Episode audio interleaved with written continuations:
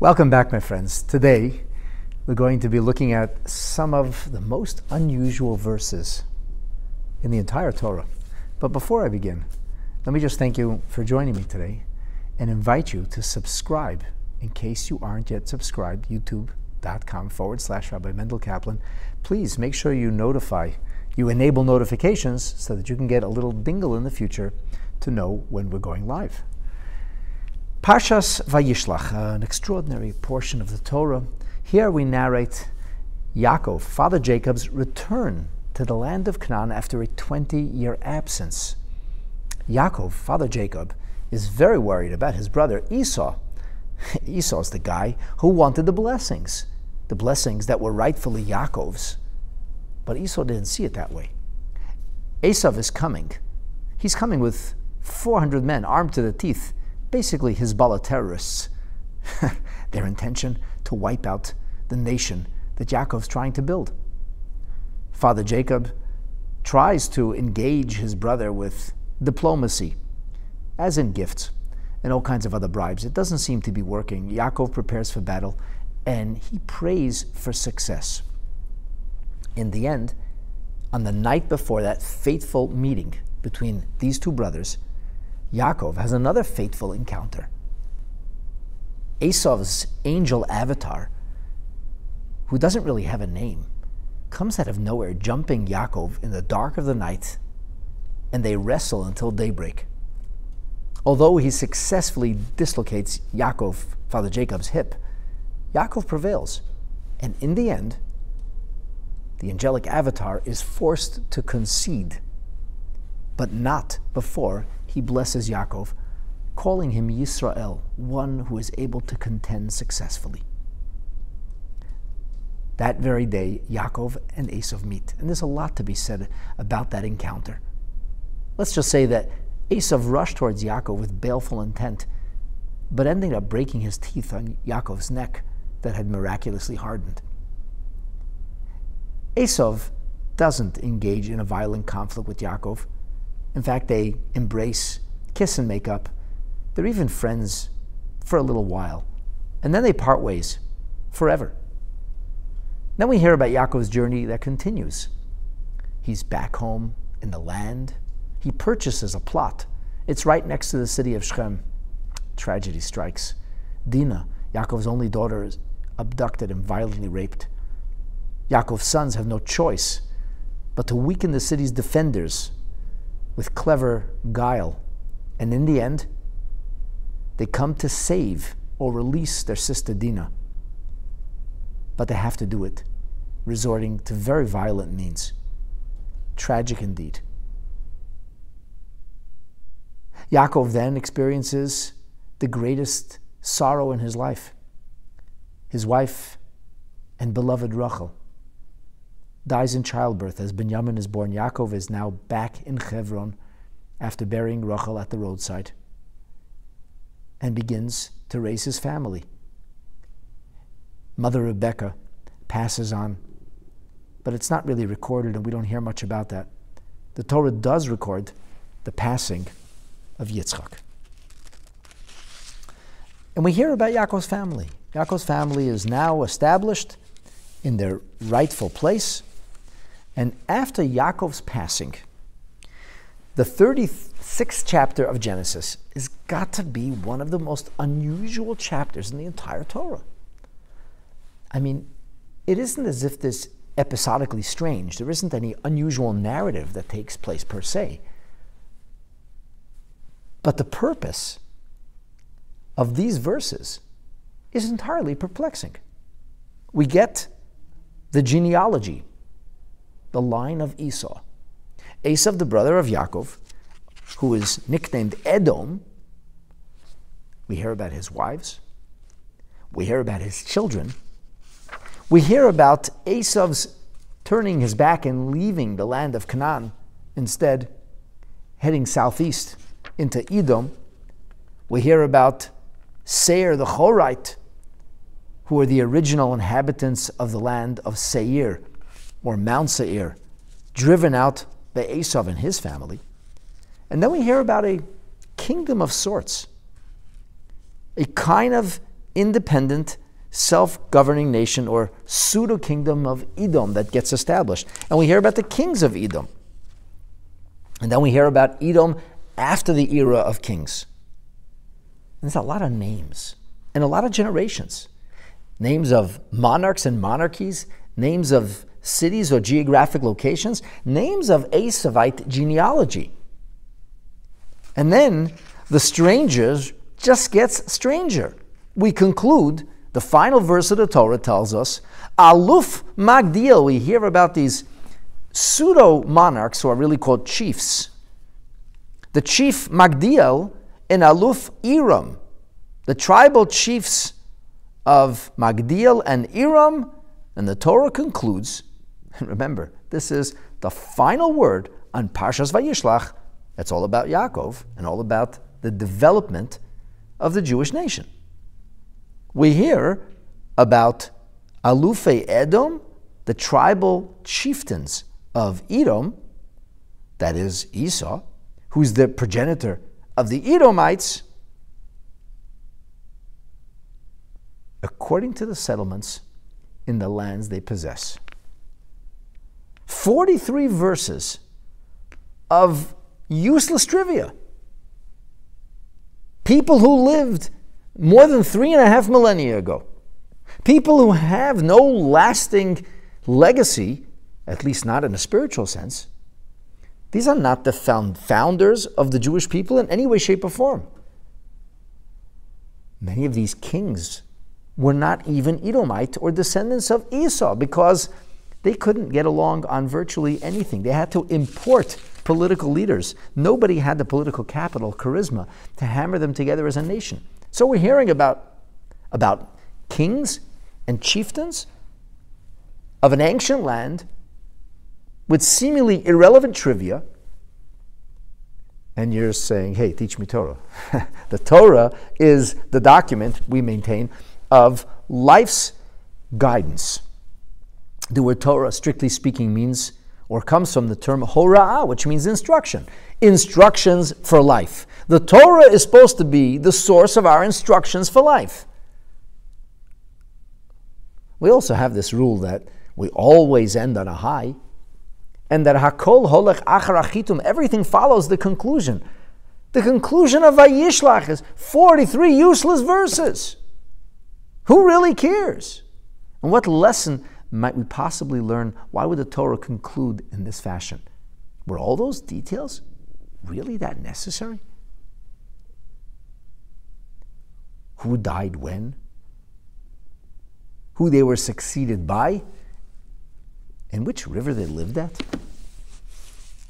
We even get details about what a fellow named Anna did. Oh, he figured out that you could breed mules because if you cross a horse with a donkey, you get a mule.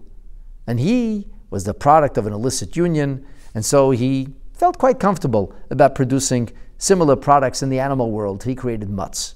So what? Of what relevance is that? So today I'm going to try to I'm going to try to give you a little bit of an appreciation for what seems to be outlandish verses of the Torah, superfluous and unnecessary teachings, genealogy that doesn't seem to teach or indicate anything of meaning or import to us. We will focus specifically on the second to the last verse of the Parsha, and especially on Rashi's commentary that illuminates it. But before I do that, I thought it was meaningful, perhaps, to share with you the words of our sages as they are beautifully redacted and sewn together in tapestry form by the Me'am Lo'ez. He says, Alechem ladat, you must know that this portion, the portion I've been speaking about, is filled, he says, rife with secrets of the Torah. He says some of the most profound, mystical, Kabbalistic writings, something known as the Idra or Idra Rabbah, part of which we recite one of the holiest nights of the year on Shavuot when we don't go to sleep in preparation for receiving the Torah the next morning is all based on these 43 verses. He says, due to our shortcomings, we aren't capable of understanding these verses. We aren't really suited to appreciate the profundity being proffered, but we must at least read these words. In quoting Rabbeinu Bechaya, he says something so interesting. Bevadai mikabelet hanefesh nachat ruach. Your soul is certainly going to be uplifted, exhilarated by reading these words. Because the words of Hashem's Torah, even if this is a part of the Torah that we can't really understand or wrap our heads around. Shehi, for the nefesh, which is our deeper consciousness, mevina hakol. The soul understands it all. Alechem lehizoyer. Mamloi says, it behooves you to be exceedingly careful. Don't miss a single word of this scriptural synergy. Every single nuance, every syllable is of great importance. Al do not entertain the thought, shu yimei olam chas v'shalom, that this is heaven forfend history. She'in hevdel bein parsha zu, there is no difference, Rabbeinu Bechaya taught, between this Torah portion uben aseret hadibrot, and between the proverbial Ten Commandments. Hakol echad. It's all one. It's all one Torah. Some of it we are capable of understanding on some level, or a number of levels. And some of it we kind of get stuck at the door, at the entry level. But there are layers and layers and layers. And as much as you or I are able to understand, we must know that the Torah is far deeper than anything we might be able to fathom. And we study Torah with this knowledge. We study Torah with this awareness. We study Torah with this kind of spiritual dedication. And in some ways, you know, when you read verses like this and you don't understand anything, it really emphasizes the truth about the Torah, that it's beyond us. Because when you're reading a part of the Torah that you understand and appreciate, you can easily make the mistake in thinking that this is the be all and end all. I got it. But you never really get it. There's always a depth beyond what the eye can see and the mind can grasp. Having said that, Me'am Lo'ez says, I want you to know that by simply analyzing these verses, you will find no less than 12 novelties.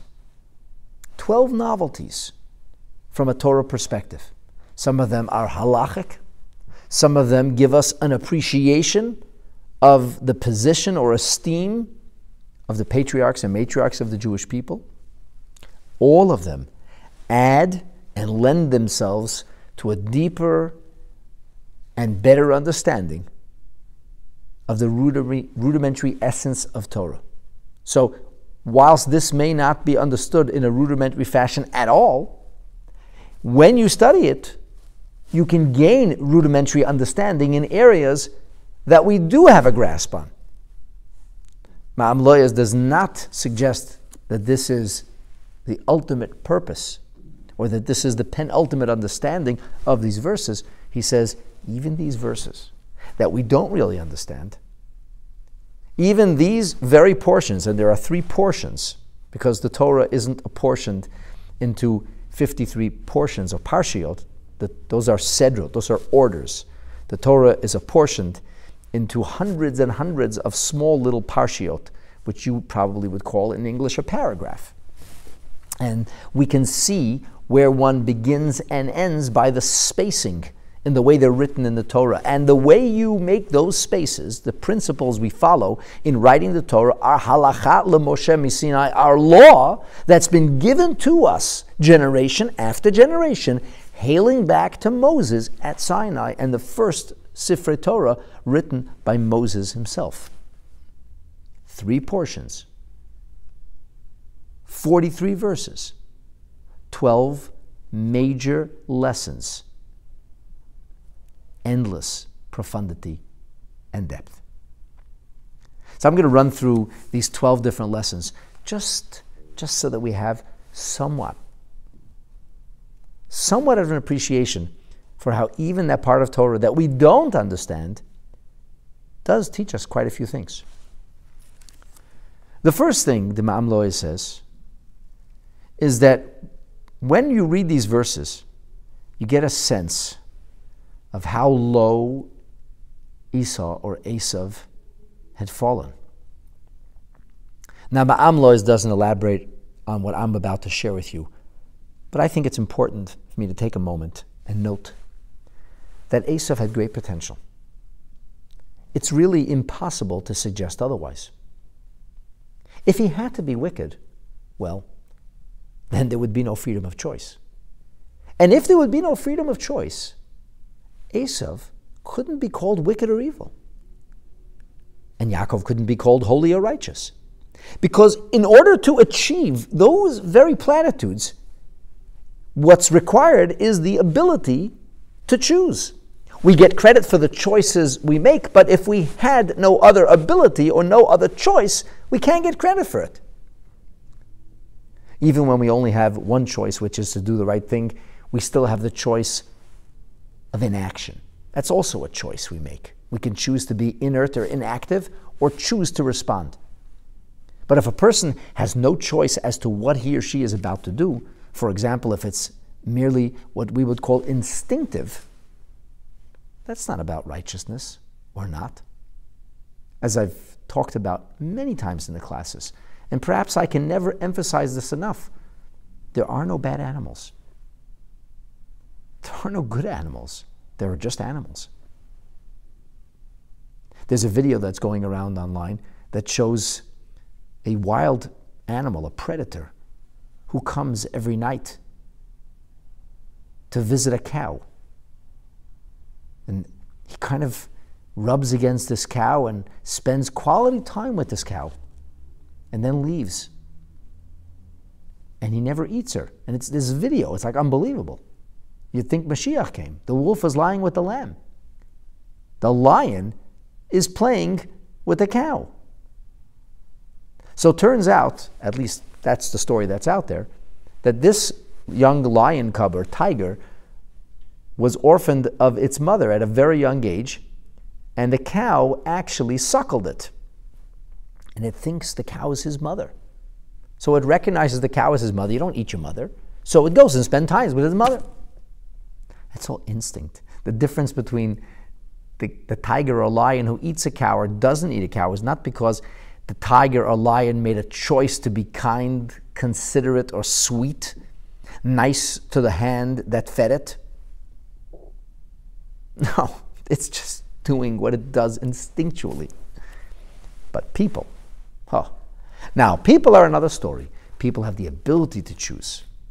And I know people who were raised and suckled and given everything they possibly could have wanted by people whom they later chose to ignore or even behave badly towards.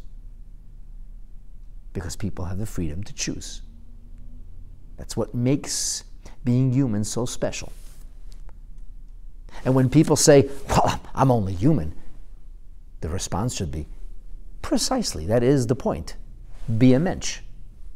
Don't simply revert to your worst instinct, because that would be a choice, a bad one. Instead, choose to be righteous. Esav had to have the ability to choose right. As the Rebbe once explained, based on the words of Maimonides, Rambam, and Shmona Prokim, which is his kind of his introduction to the Mesechet, the tractate known as Avot, that speaks about it speaks about ethos and speaks about piety and beyond the letter of the law. Rambam says that there are two pathways of serving Hashem. One he calls HaChosid HaMa'ula, the perfectly or superlatively pious individual, and that's the individual who always does the right thing.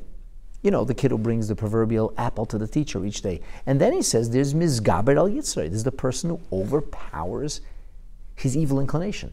You're talking about a person who has really bad tendencies.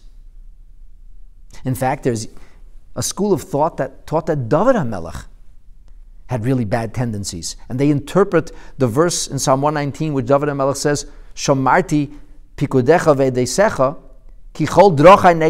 I kept all of your precepts. I kept your testimonies because my ways were corresponding. They read it as against it. It's the Amlois, in fact, Antilim, who quotes this idea that David HaMelech had Esavite tendencies, including the red hair and a bloodlust. And that David HaMelech could have been a horrible individual, and that's precisely why he became so great. Because when there's no traction or no challenge, you don't really get propelled forward. You know, the harder it is to pedal your bicycle, the faster you're going to go. So Esav, Esav was the Mitgaber al Yitzro. He was saddled with an enormous evil inclination. He had a lot of bad tendencies. He also had the ability to overcome it. Sadly, he chose not to. It was Yaakov who was more naturally good, and it was forced by his mother to really strain at the, at the extreme, to kind of transcend himself, to break out of his mold, to get the blessings and then to deal with Lavan. And that's when Yaakov becomes Yaakov. It's only after he does what has to be done to get the blessings that are rightfully his it's only after he contends with 20 years of emotional and mental torture by Lavan, a wicked, evil, swindling, deceitful father in law of Yaakov. And it's only after he can wrestle with Esau's angelic avatar and come out on top that he gets the name Yisrael. Because he finally had to toil and go beyond the orbit of his nature. So the Torah points out to you according to the Ma'amlo, is the first thing we learn here is pritutam shal mishpachot esav, the lowly nature, the abhorrent nature of the family Esav spawned. You're talking about a man who was capable of being more righteous than Yaakov Avinu. You're talking about a person who could have been one of the most righteous people in the world ever. Instead, not only did he turn rotten and evil, but he, with two parents like Isaac and Rebekah, Yitzchak and Rivka, a generation later spawns not one, not two, not three, but four strains of illegitimate children. I'm talking about not just out of wedlock, we're talking about adultery, straight up, incest, Incest and adultery is what punctuated Esav's own family. What a spiritual low. What an incredible fall that happened in one generation. One generation away from Torah saw one of the most debauched families filled with the worst kind of spirit of sexual misconduct and impropriety of all history. That's lesson one. That's a very important lesson. And we know this by analyzing the verses. I'm not going to go through the details with you, but we actually hear of confused paternity, where so and so is the child of this one, but seems to be fathered by somebody else. The second chiddush or novelty here, Ma'am says, is that the wife of Esav, the daughter of Yishmael has a different name. And we talked about this in our class of two weeks ago. Unfortunately, a lot of it got knocked off. And I hope today's class is going to record okay. Her name was, last time around, Machlat, which comes from the term of forgiveness or atonement. Now she's called Basmat or the Spice Lady, Spice Girl. What happened? Well, she was actually a righteous young lady. And Esav intended for a moment to perhaps do tshuva and turn in a leaf become all he could be. All it takes is marrying the right woman. The worst guy could have become a really good person if only he'd married the right woman. Well, he did marry the right woman, and he could have attained obtained forgiveness. In fact, the Talmud and Midrash tell us that we learn till this very day that by marrying the right woman, a man can be cleansed and get a new start on life. But instead, he debauched her. Because he didn't get rid of his previous wives, he continued to live in the same rotten fashion until she ended up bringing incense to idols too. And we know that from this parsha because her name gets changed. The third thing the Me'am Lo'ez suggests is something which is quoted in the Yalkut Shimoni, a medrash that talks about a probably a Roman who accosted the sage Rabbi Yehoshua ben Korcha, and he said to him, You know, the vast majority of the civilized world is engaged in the worship of a pantheon of gods. We call that avodah zarah or alien worship, idolatry. Shouldn't you follow the majority? Doesn't majority always rule by dint of your Torah? And Abishur Bekarcha goes on to tell him, he says, Tell me something. How many children do you have? And he names a list of children. He says, What's mealtime like in your house?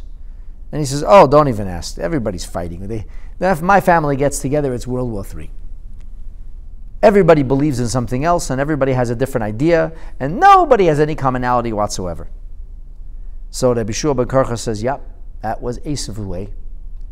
And it's derived from the verbiage the Torah uses describing Esav's many different people or children, not as a single family, but as many souls, many consciousness, or many different attitudes. Nafshes rabbis. And he says, when it comes to Jacob, it's 70 souls, one attitude, one nefesh one state of consciousness, one frame of mind. And Bishul Bakarcha says it's not really about the fact that there are so many of you worshiping idols, the fact that you worship so many different idols, and you actually don't agree on anything other than to hate us. And that is just a snippet of this exchange between Abshub and Karcha and this Gentile interlocutor who sought to reason with Rabbi Shua ben Karcha that Judaism should be dismantled. But anyway, it comes. The crux of that conversation and argument comes from these verses. A fourth thing he says hashtag MeToo has got nothing on Esav. This was a society, Esav's family, that objectified women and cared only about the pursuit of libido, sexual interest reigned supreme. If that sounds familiar, it's because Western civilization is actually the great great great grandchild of Esav's civilization. We can see that by the way the Torah lists the women in Esav's lives and the lives of his children, and the way the Torah lists and enumerates their children. Esav's was never family values. It was never about the children and family they would build together. It was always about my woman, etc. And that's the fourth thing we're able to derive from these verses. Very important lesson in life. Lesson number five, he says, it's these verses that bring home to us the incredible esteem that Abraham, Father Abraham, was held. There's this illegitimate woman, a princess, who desperately wants to cleave to the family of Avram, but they won't accept her because she's illegitimate. She was fathered from an extramarital affair, but she comes to join Esau's family, and even they won't marry her, so she becomes a concubine.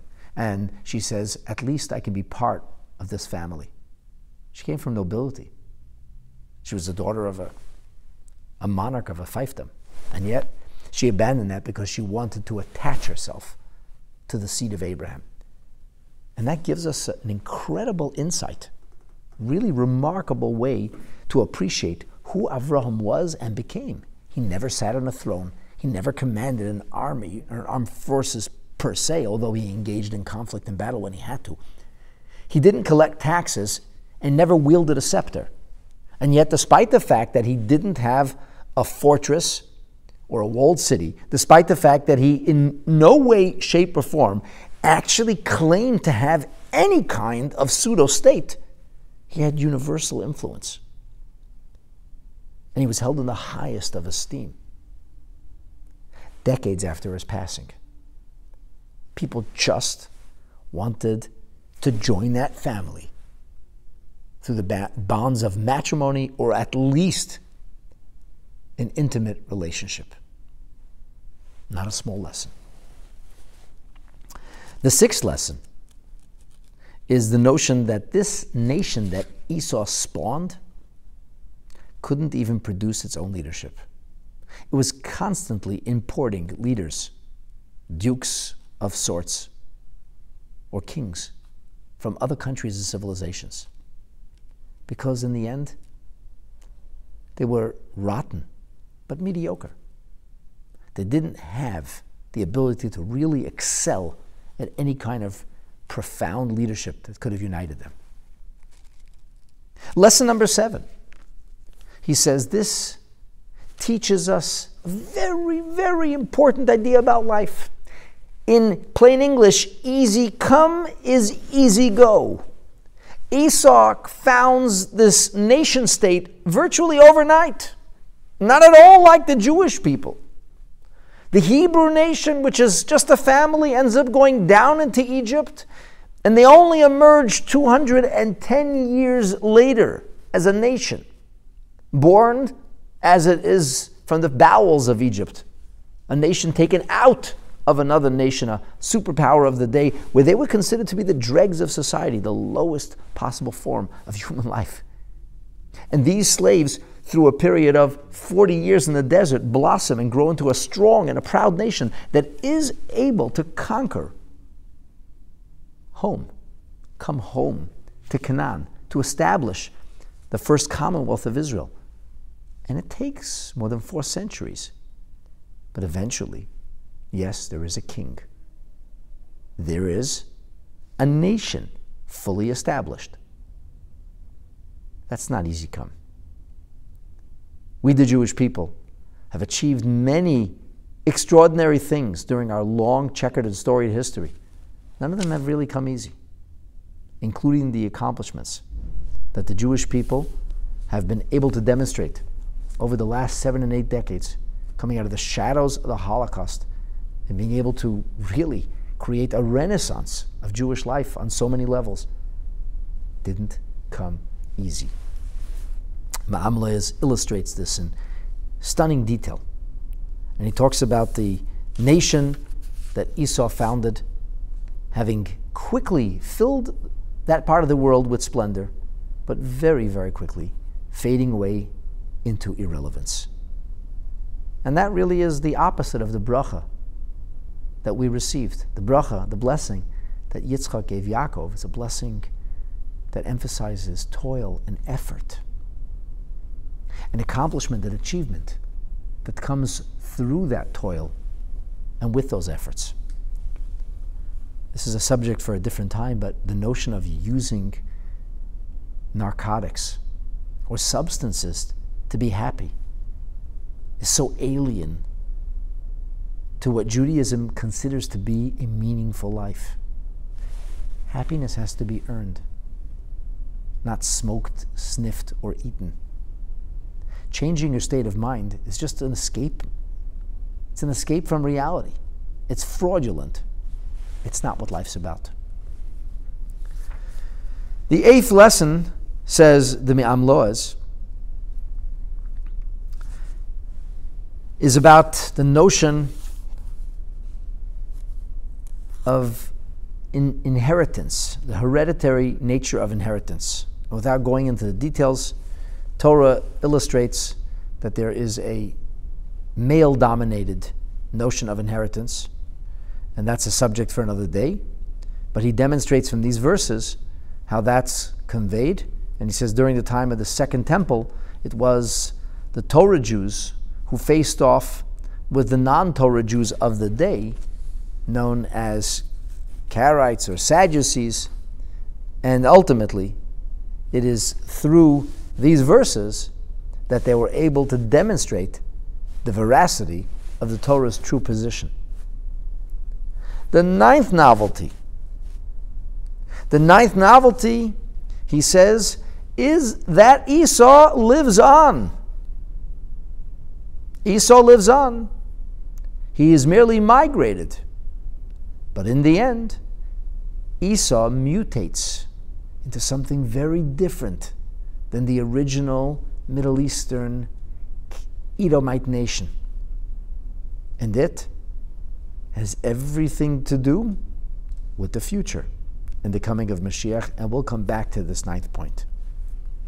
The tenth point, says the Me'am Lo'ez, is that some people make the mistake of thinking that the world God created must be left exactly as, and it's impossible to modify things. But that's actually not true. Now, it doesn't mean we're supposed to create illegitimate modifications, but technology is a good thing. And scientific breakthrough, as long as it doesn't violate Torah, and most of it doesn't, is actually positive. And he says the business that I discussed before, the breeding of the mules and the horses, or the donkeys and the horses to create the mule, is proof that Hashem created everything in the beginning but it doesn't mean that there cannot be changes effectuated after creation. Also, a very nuanced subject for another day, but again, I'm sharing with you the Me'am Lo'ez's enumeration of novelty here, lifted from these 43 verses. The 11th, he says, this is quoting Nachmanides Ramban, if a tzaddik said so, it'll be so. It'll be so because the tzaddik, Yitzchak, told Esav, Al tichya, you'll live by your sword. That didn't take generations to be fulfilled. Esav lived by his sword. A small family of Esavites conquered a mighty nation of Seirites, establishing their homeland in Har Seir. It's important for us to know that the, the bracha, the blessing of a tzaddik, was fulfilled in real time. The twelfth, very nuanced, is about the Jewish people having to respect the Esavite kinspeople of ours. Amalek is indeed the arch evil, and he's supposed to be destroyed. Amalek is not to be confused with the descendants of Esav. Me'am Lo'ez draws a sharp distinction between the legitimate descendants of Esav, those are from his wives, and Amalek, who comes from Timnah, a concubine of his son Eliphaz. So Eliphaz was sleeping with an illegitimate offspring, and through that illegitimate offspring, if I'm not making a mistake, oh, he fathered himself. So it's an extramarital offspring man living with his, I think, blood daughter, if I'm making no mistake, that produces the twisted, diabolical, evil Amalek and the Hamans that have followed from him. Me'am Lo'ez draws a sharp distinction between what he calls Zera Amalek and Zera Esav. And he says, Esav's seed we were told not to molest on our way into the land, not even to lock horns with them, to avoid them altogether, and they had to be left in their place. Amalek, on the other hand, oh, that's a different story. And the only way we know that is from the construction of these 43 verses and the way we see Esav's nation emerge and Amalek's seed being counted or set apart. So those are 12 important things we wouldn't know without these 43 verses. Yet, as I mentioned in the outset, Me'am Lo'ez begins his entire tapestry of commentary by telling us that the secrets of the Torah are contained in these verses and we don't understand them. And it's all virtually a mystery. But the soul finds its thirst slaked from these very scriptural verses, and we shouldn't miss a single nuance. Which doesn't mean that we shouldn't try and understand at least parts of it. And that was a rather long segue into today's little portion, today's little class, which is going to focus specifically on one word. One word, one name. It happens to be right at the end of the Torah portion. From one name, we'll focus on two names and a two word Rashi. It's just a positive ID, which on the surface seems entirely strange. So, after hearing about the Chorites, or the sons of Seir the Chorite, the original inhabitant of the land of Seir, who had occupied it before they were driven out by Esav, and after hearing about his family and the mules bred in the desert, after all the tribal chiefs of Chorites are enumerated chief by chief in the land of Seir, we move on to the land of Edom, or the kings of Edom. Now, Yitzchak had blessed Yaakov and his descendants to be a master over your brothers, meaning that Esav and his descendants were going to be subservient to Yaakov. The Torah describes how this blessing was in effect even when it appeared that Esav's descendants were an independent, self governing nation, and that's because there were eight kings who reigned over Esav's descendants. However, this kingdom was never a true Edomite monarchy.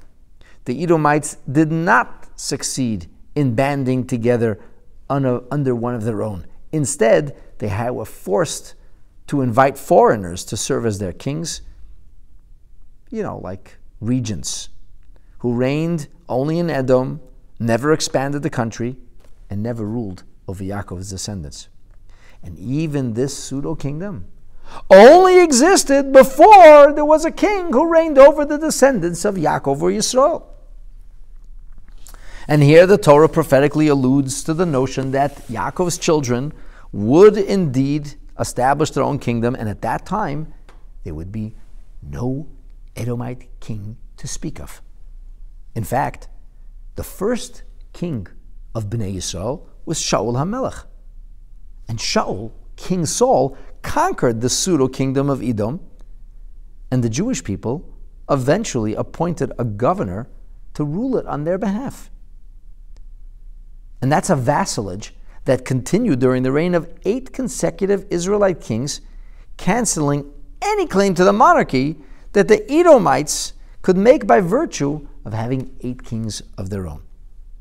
So even when the Edomites do win independence, and even when they do appoint kings, they're not really kings. That's basically, in a nutshell, what happens from verse 31 straight through to verse 40. That's the era of the kings. And we have all kinds of interesting detail of who these people were and what they did, including a king and his wife's name and what so rich was she that she considered gold to be practically worthless. All right. He even named his daughter as Mezahav, like, what is gold? Who needs gold? Now, in verse 40, which in the reading on Shabbat and Shul represents the moment of Maftir, this is where the last, last three verses of Parshas Vayishlach, the Torah says, Ve'ela shmot alufe Esav.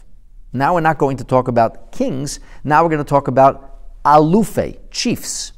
So none of the aforementioned kings that go from verse 30 to 40 succeeded in establishing a real monarchy, if you will, or royal bloodline. And after the last of them died, who was Hadar, you know, that's the guy who had a daughter who he called Who Needs Gold. After Hadar died, the Edomites abandoned their attempt to even try to organize themselves under a single centralized monarchy, and instead they separated into 11 different tribal groups. And these are the names of these tribal chiefs of Esav, who ruled over Esav's descendants. This is from the time of King Shaul. Nearly four centuries after the Jewish people have left the land of Mitzrayim, they appoint a king whose name is Shaul, and King Saul, at this point, three and a half centuries, at this point, eyes the country next door called Edom, which isn't really a country anymore, doesn't have a centralized monarch of any sort to speak of. We have from here on, onward families and regions, tribes.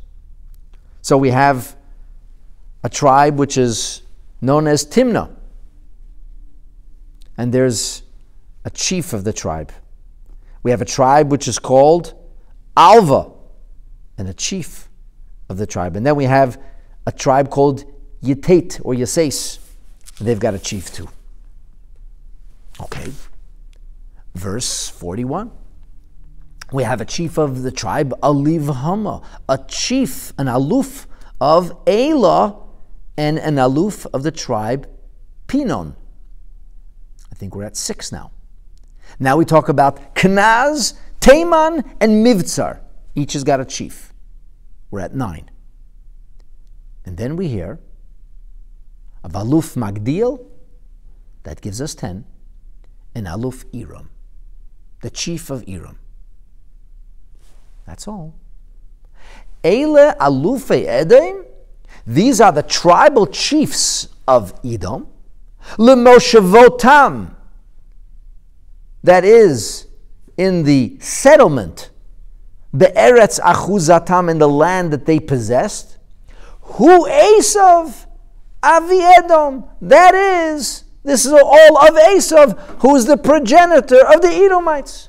Is Israelites, they come from Israel, Yisrael, or Yaakov. There's Edomites, and they come from Esav, who is Edom. All right. No news here. Nothing to write home about. Rashi doesn't really say very much. Rashi simply, on verse 40, where we hear Ve'elu Shmot Alufe Esav, Rashi says, Nikru al Shem Medinotehem, Hadar. As I told you, they're called by the names of their regions after Hadar dies. Paska Mehem Malchus, no more monarchy. Harishonim Aniskarim Lamaila, the earlier ones who are mentioned, Hem Shmot Toldotam. These are the names of these tribes that were born, or the genealogy. And this is openly, clearly spelled out in the book of Chronicles. It says, Vayamas Hadar. Hadar dies. Hadar is the last king in that state called Edom. Vayiyu Alufei Edom. And then there were chiefs in Edom. Maybe in the language of, uh, I don't know if you call it modern language, but in the, in the, in the 19th or 20th century language of Arabic tribes living in that, a sheikh. Sheikh this and sheikh that.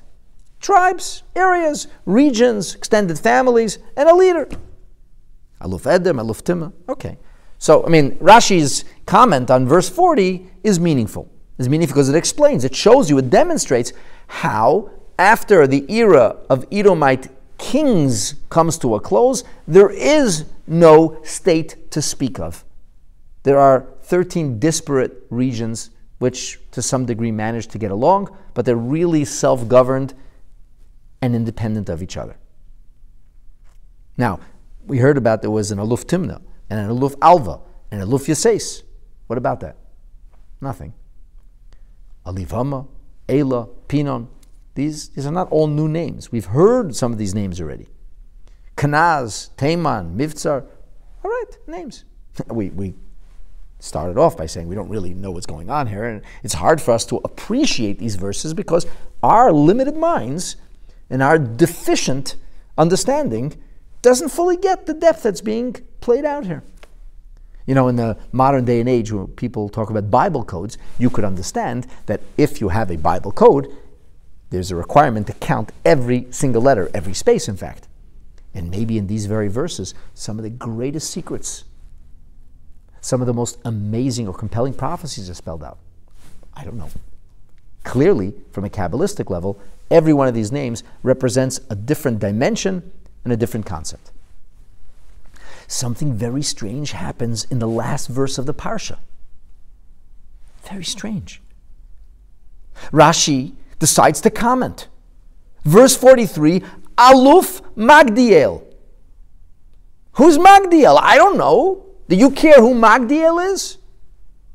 Aluf Iram. Who's Iram? I don't know. He hasn't walked the face of the earth in like uh, 3,000 years. Rashi says, Magdiel? Who Romi? Magdiel is Rome. Magdiel is Rome. Who's Iram? I don't know. So I don't know who. I have 11 tribes here, 11 chiefs. We know virtually nothing about them, and there is no requirement for Rashi to say anything. And yet, when it comes to Magdiel, suddenly Rashi says, one second, Magdiel is Romi. What forced Rashi to say that? Rome? The Italian boot? Remus and Romulus? Being nursed by a wolf? Setting up seven hills on the Tiber River. I mean, what does this have to do with Edom? Edom, we know where Edom is. Edom is in the southeastern region of Canaan. And we know that the Edomites expanded their area during the time of the Second Temple. The Edomites were very, very strong at some point. Once the story of Hanukkah was over and the Jewish people had established a real polity and a real uh, self determination, they forced many of the Edomites to leave. You can go to a place called Bet Guvrin in Israel, and you can see places that they left. They simply filled with sand and left, so it's very easy to excavate those places.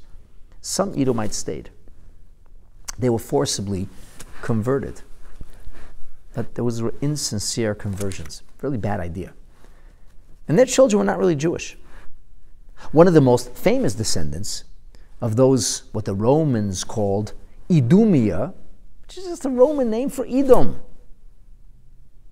They didn't bother renaming Edom. They only had that special hatred reserved for Israel or Judea, renaming it Philistina. But Idumea was Idumea, Edom. It's an ancient land.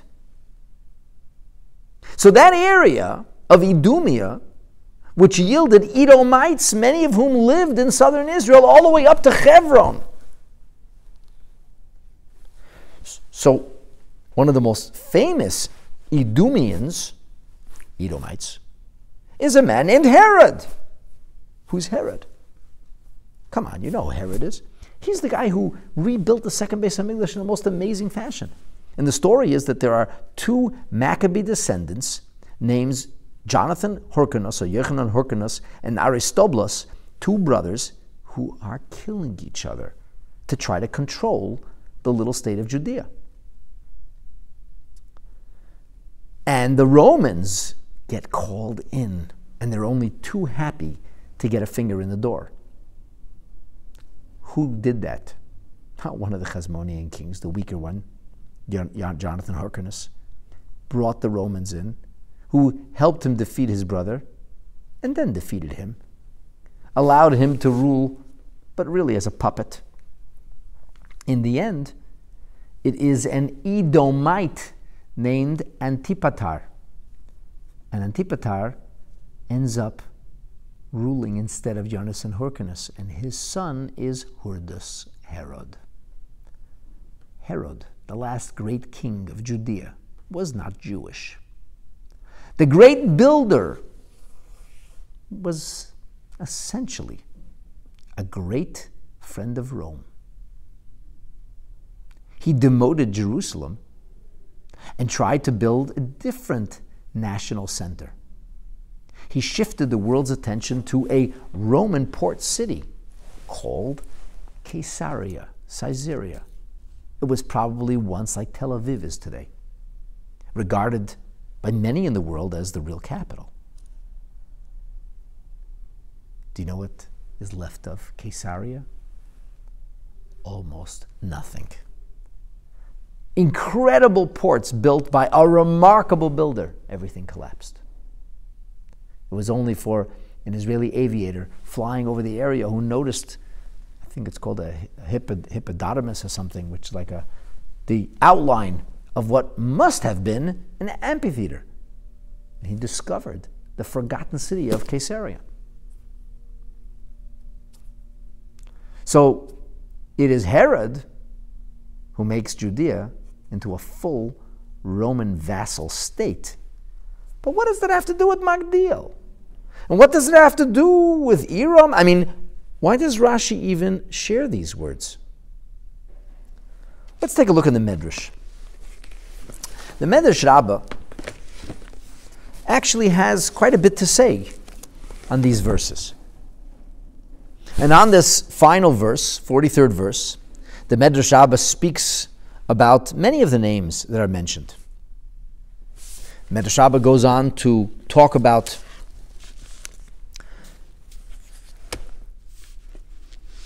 the daughter of Matred,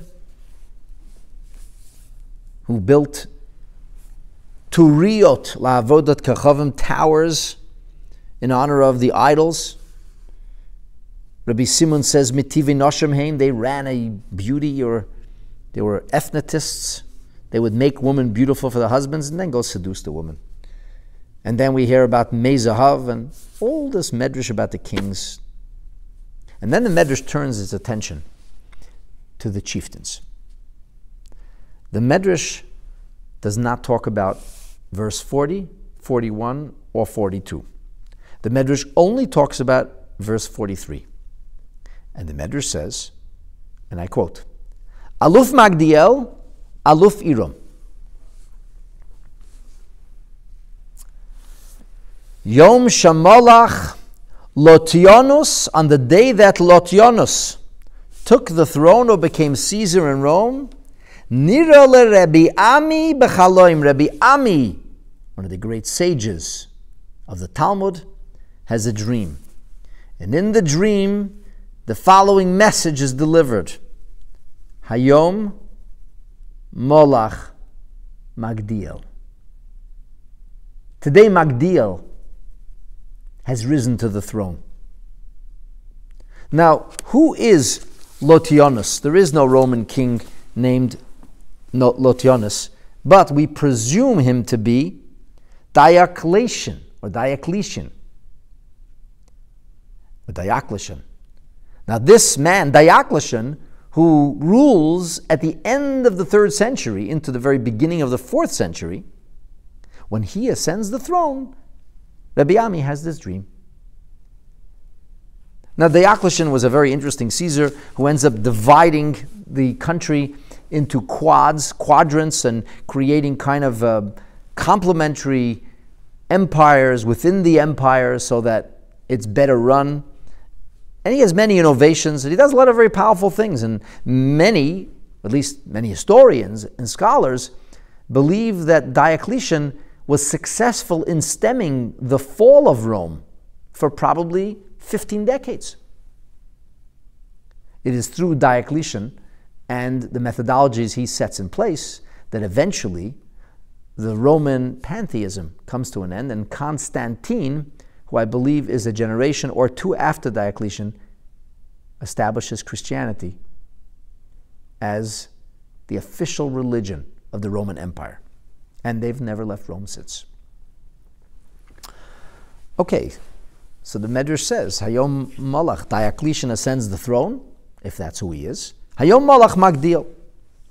So the Eitz Yosef says, well, what does that mean? Magdiel is living in the time of Shaul HaMelech. He's living in the beginning of the Hebrew Commonwealth. So Eitz Yosef says, Kaloimar Shehumi Zera Magdiel. He's from the seed, the progeny of Magdiel. Ha'alufa Asiri, the tenth tribe, the tenth chieftain. And he says, one second. From then in history to the time of Rabbi Ami, even though there were many other kings. It seems maybe that the name of this tribe was Magdiel, or maybe the chieftain himself's name is Magdiel. But there were many kings after. Kulam Magdiel. That's one way of reading the Yosef, or maybe the Yosef means that Diocletian was not the last king of Rome. There were many kings after him. There were. He says maybe they were all from Magdiel's progeny. Shevet when the scepter, what tribe of royalty will depart from the seat of Magdiel, then Yitzmach Achrav Keren Malchus b'mishpachas Iram. Then Iram will step in. He is the last, the twelfth, the eleventh of the chieftains. But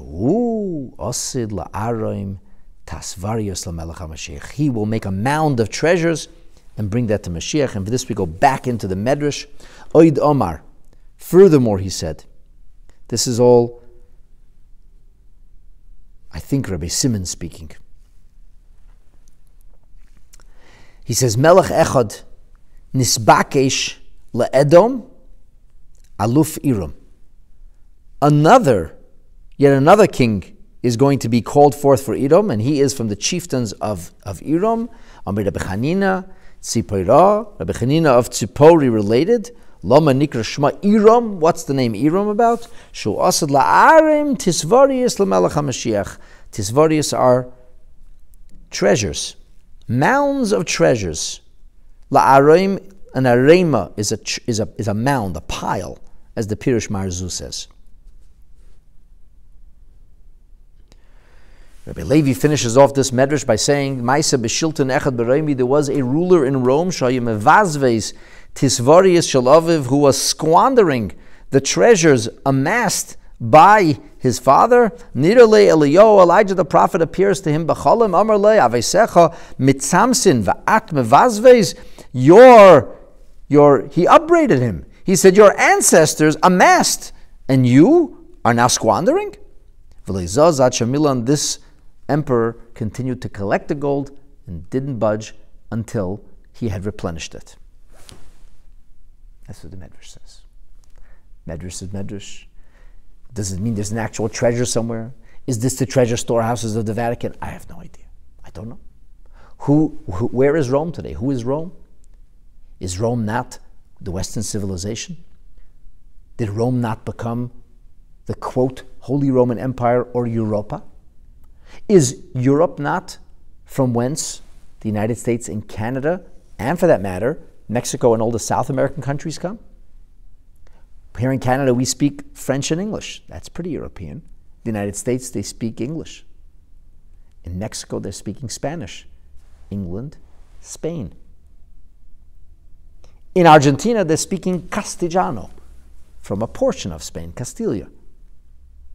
In Brazil, they're speaking Portuguese. None of these countries really speak their indigenous people's languages. In Canada, we've now just started to recognize all the indigenous peoples who were dispossessed and displaced. But we're not changing the language. The etiquette that governs this country essentially is English. So, really, North and South America have become an extension of Europe. And Europe was all under the dominion or influence of Rome or the Vatican. So you see, Rome still lives. Or Rome's spirit lives on. And through Rome, Esau lives today. Say you accept that. Perhaps. So what? Why does the Parsha end with that? Of what relevance is this? That's a good question. And just because it's a medrash, why did Rashi have to quote it? After all, there are many, many midrashim that say a lot of very interesting things that Rashi chooses not to quote. Let me share with you the words of Nachmanides, Ramban. He quotes Rashi and then he comments. And in case you're the only one, you think you're the only one who's not understanding why Rashi had to say this, Ramban says, Count me in. I, I didn't really understand this, Ramban says. Here he quotes, that's a paraphrasing of Ezekiel 12, but Nachmanides always does that. If you're talking about some kind of distant prophecy, there's so many Caesars who ruled in Rome. Ain't Romi Aluf? They're not one of the chiefs or tribes of Esav. Avlu Malchus Gedola. Rome is a really powerful empire. Takifa Yaseira, exceptionally mighty, as is alluded to in the book of Daniel. Daniel even says, There was simply nothing quite like the Roman Empire ever. Nachmanides directs us to take a look in Pirkei de Rabbi Eliezer, the midrashic teachings of the Rebbe and peer of Rabbi Akiva, Rabbi Eliezer, who said that when Esav packed his bags and left the land of Israel behind for Yaakov, Hashem promised to give him a hundred provinces in return. That was a big deal. The truth is that Esav left out of guilt and shame.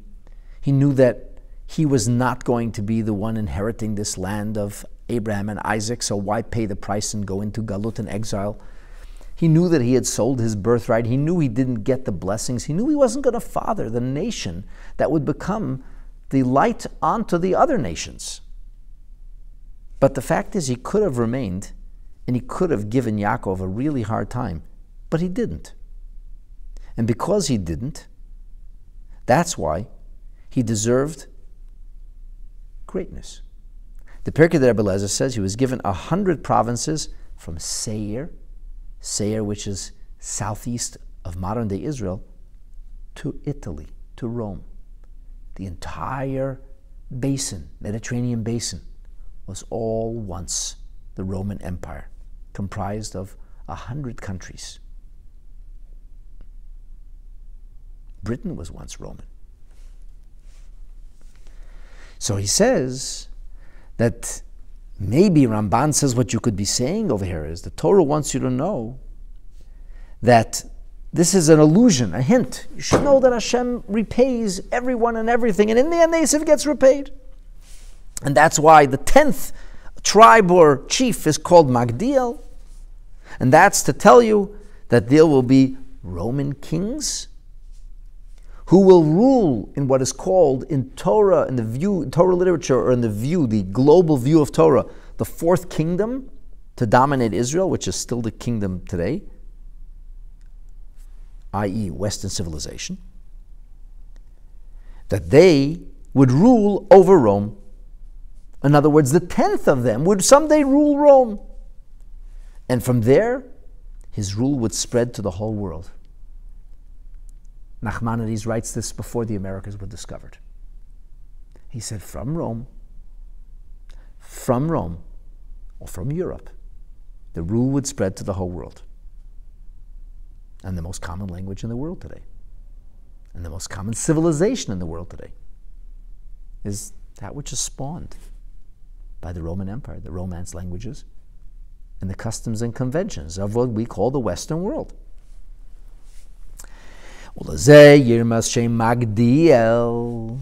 Now, Nachmanides tells us this is the allusion to the name Magdiel.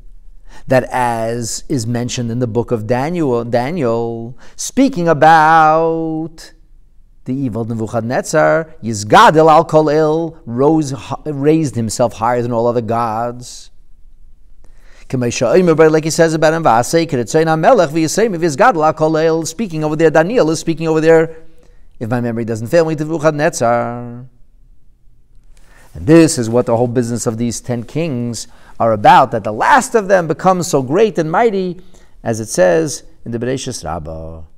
And then the Ramban finishes off by saying, Aluf Iram is the one who will bring the mound of treasures to Mashiach Meheri Gola may be speedily redeemed. In other words, from Western civilization, we will enter into the coming of Mashiach and the treasures and the wealth that's been amassed by Western cultures and civilizations and countries will eventually all be funneled to Mashiach, who will use it to make the world the perfect place it was always destined to be. Very interesting.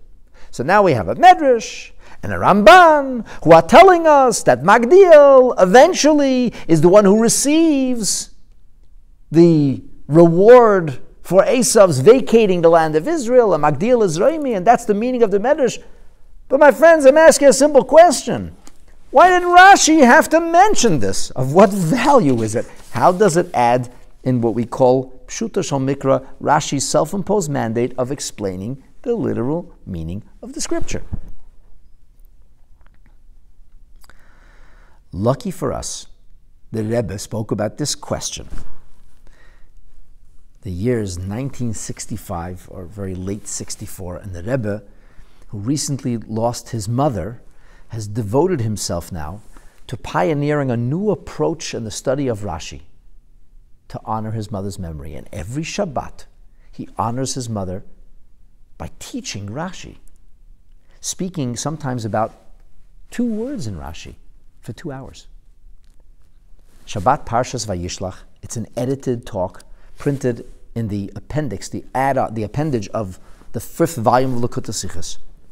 Towards the end of that Farbrengen, the Rebbe says, at the end of the Torah portion, Rashi comments and says, Magdiel is Rome. And the Rebbe says, Pshuta shal mikra? Literal meaning? What has Rashi added?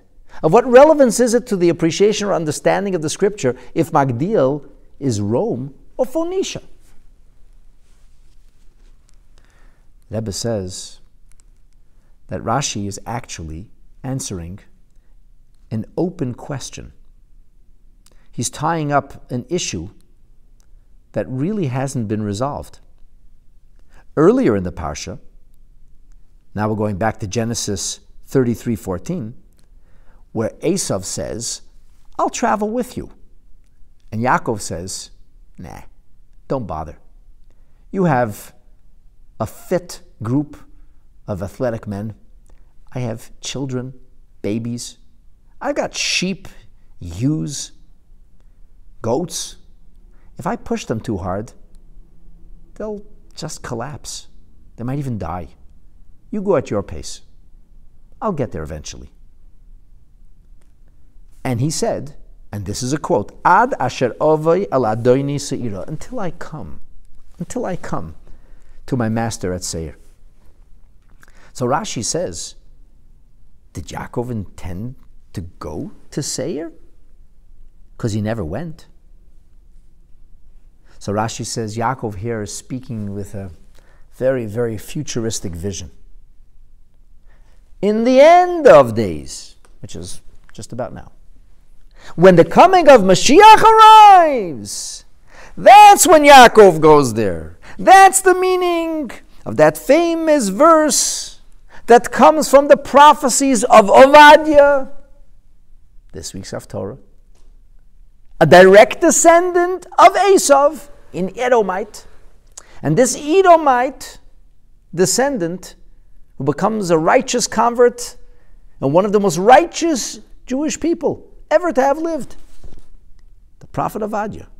The prophet Ovadia says, the Olum Moshiach Bahar Tzion, the saviors will mount, rise on Mount Zion, Lishpoit Eshar Esav, to judge the mountain of Esav. So comes the question. It's called in the prophecies of Daniel, Golos Haravi, the fourth Galut. The fourth iteration of Galut, which is also known as the final iteration of exilic dispersion, suffering, and persecution for the Jewish people, Golos HaAchrein. And that's identified by the Gemara that deals with this in detail, in great detail. It's a Gemara which talks about all those prophecies of what exactly was being visualized, what was being seen. It's a Gemara Maseches Megillah that talks about the idea of Nebuchadnezzar and then the future prophecies of Daniel. And the Gemara Megillah says clearly that that final Golos is Golos Roimi. What does that have to do with Esav? Esav, Esau's an Edomite. He lives in the Middle East. He's living in what's called today Jordan. What does that have to do with Rome and from Italy? That's an obvious question. If Rashi hadn't mentioned it earlier, he didn't mention it. But Rashi himself says that Esav is Edom and that this has to do with the coming of Mashiach. And it has to do with the coming of Mashiach. Lishbrit is Haresov, but the coming of Mashiach is overpowering the Galut that right now shackles us, the Galut Ravi, which is called Galus Raimi, the Roman Western civilization. What does that have to do? What does that have to do with Esav? Seems like nothing.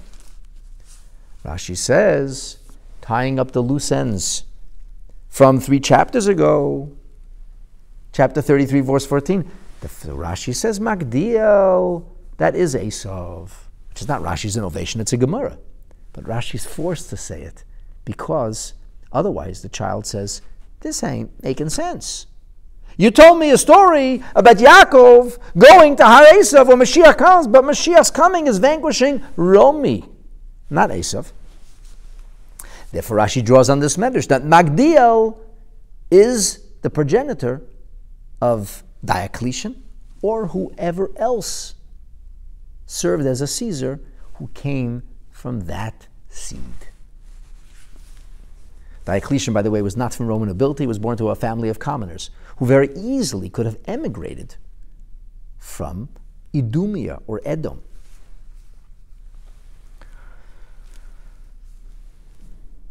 Now, here, the Rebbe goes on to suggest something absolutely fascinating.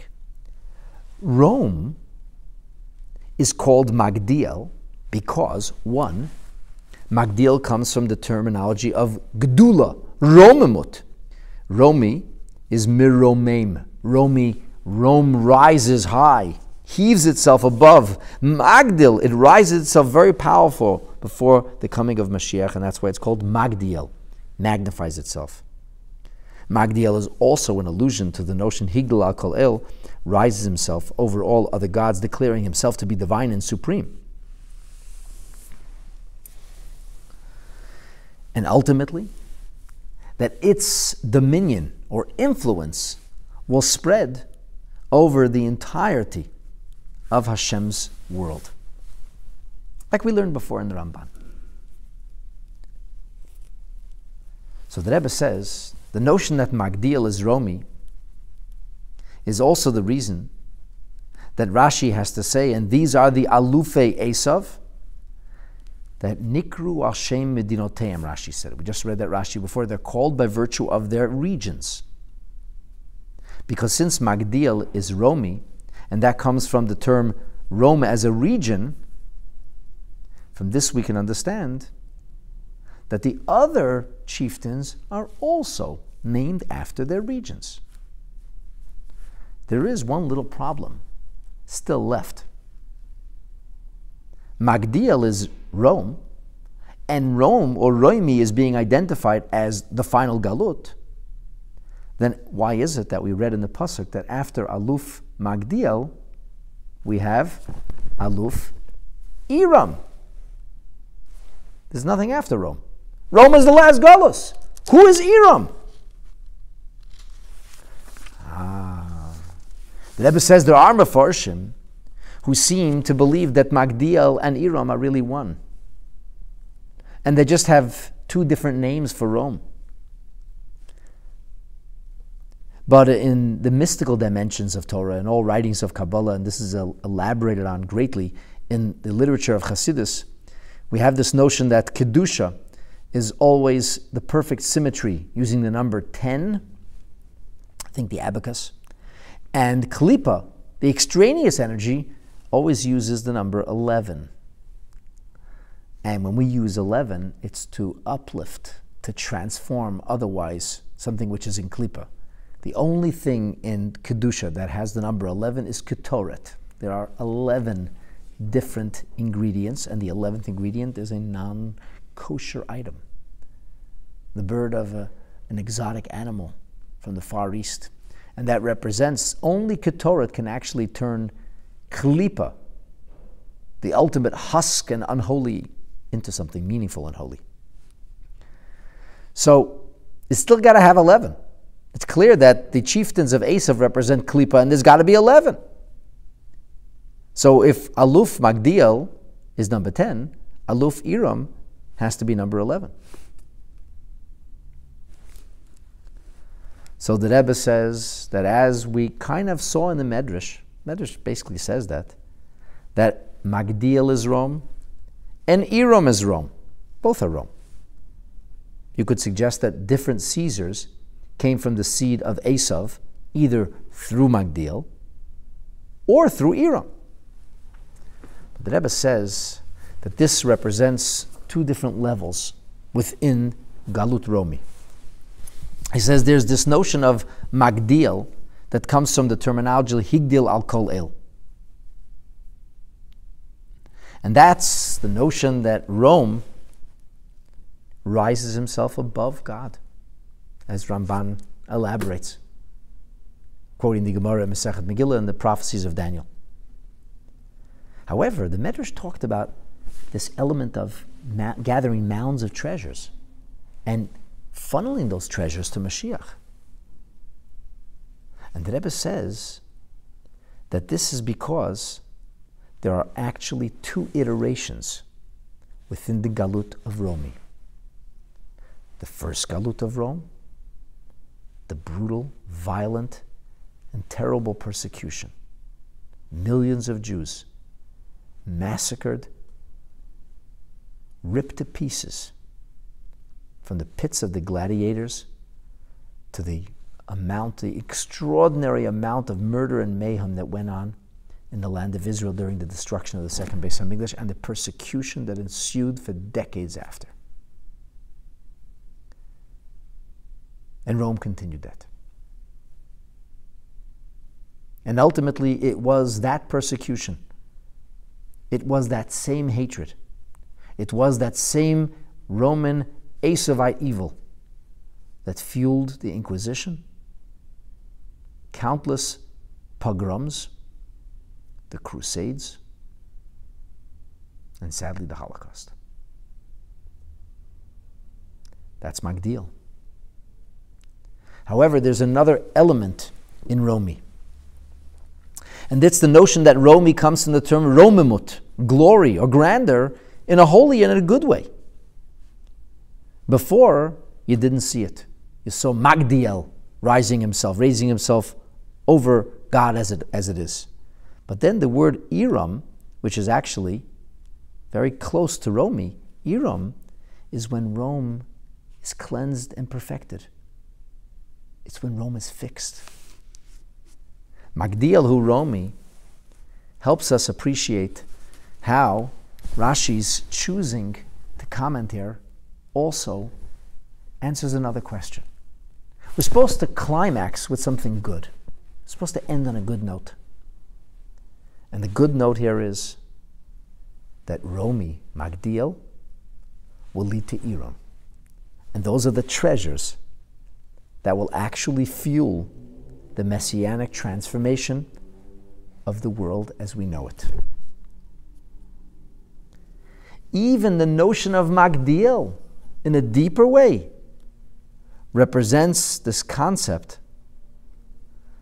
that deep, deep under the surface of rising against God will come a nation that will help to raise God and godliness and God consciousness. Magdiel will give way to Iram. And as the Medrash says, Nikra Iram,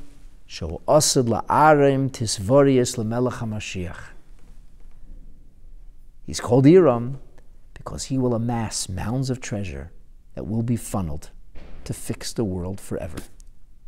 And that, my dear friends, is something incredible that we can learn from this last Rashi final comment on Parshas Vayishlach, despite the fact that there has been a long and very bloody and painful history that the Jewish people have had to endure from the extension of the progeneration of Esau, Esav in the end is going to be helping us. And I'd like to believe that the events of the last couple of years are indicative of this. The United States, that is the superpower, if you will, or face of the Western world, has helped Israel greatly.